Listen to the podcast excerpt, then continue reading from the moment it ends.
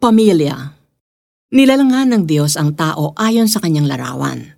Sila'y kanyang nilalang na isang lalaki at babae at sila'y pinagpala niya.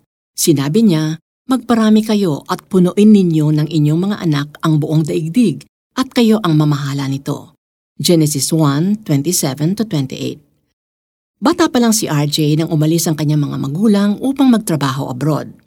Naiwan sa kanyang pangangalaga ang tatlo pang nakababatang kapatid.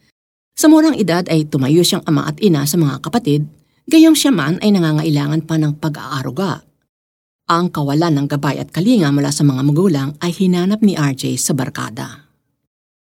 Bugbog sarado naman ang inabot ni Maris sa kanyang ama. Kung iyon man ay paraan ng pagdidisiplina ng ama, hindi iyon naunawaan ni Maris. Dala ng takot, naglayas si Maris ng magdalaga at pumasok na katulong para mabuhay. Natagpuan niya ang lalaking nagpatibok ng kanyang puso.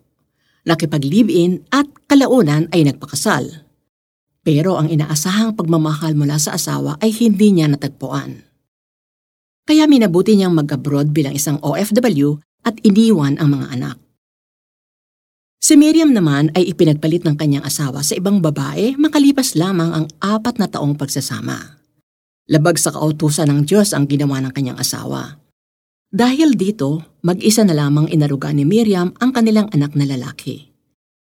Pero pagkalipas ng ilang taon, nakisama si Miriam sa ibang lalaki at nagkaroon ng anak na babae. Labag din ito sa kalooban ng Diyos. Sa bandang huli ay naghiwalay din si Miriam at ang kanyang kinakasama. Mag-isang binuhay ni Miriam ang mga anak. Ito na ba ngayon ang larawan ng pamilyang dinisenyo ng Diyos? Hindi nagbabago ang magandang kalooban ng Diyos para sa pamilya. Mabuti na lamang at sina RJ, Maris at Miriam ay nakakilala sa Panginoon Si RJ ay naging isang mabuting anak at kuya. Nawala na rin ang hinanakit niya sa mga magulang na kanya ring napatawad.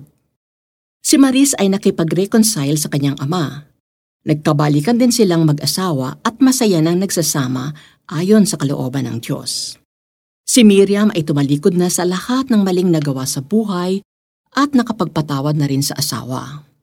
Tanging ang Panginoong Hesus na lamang ang lahat sa kanyang buhay.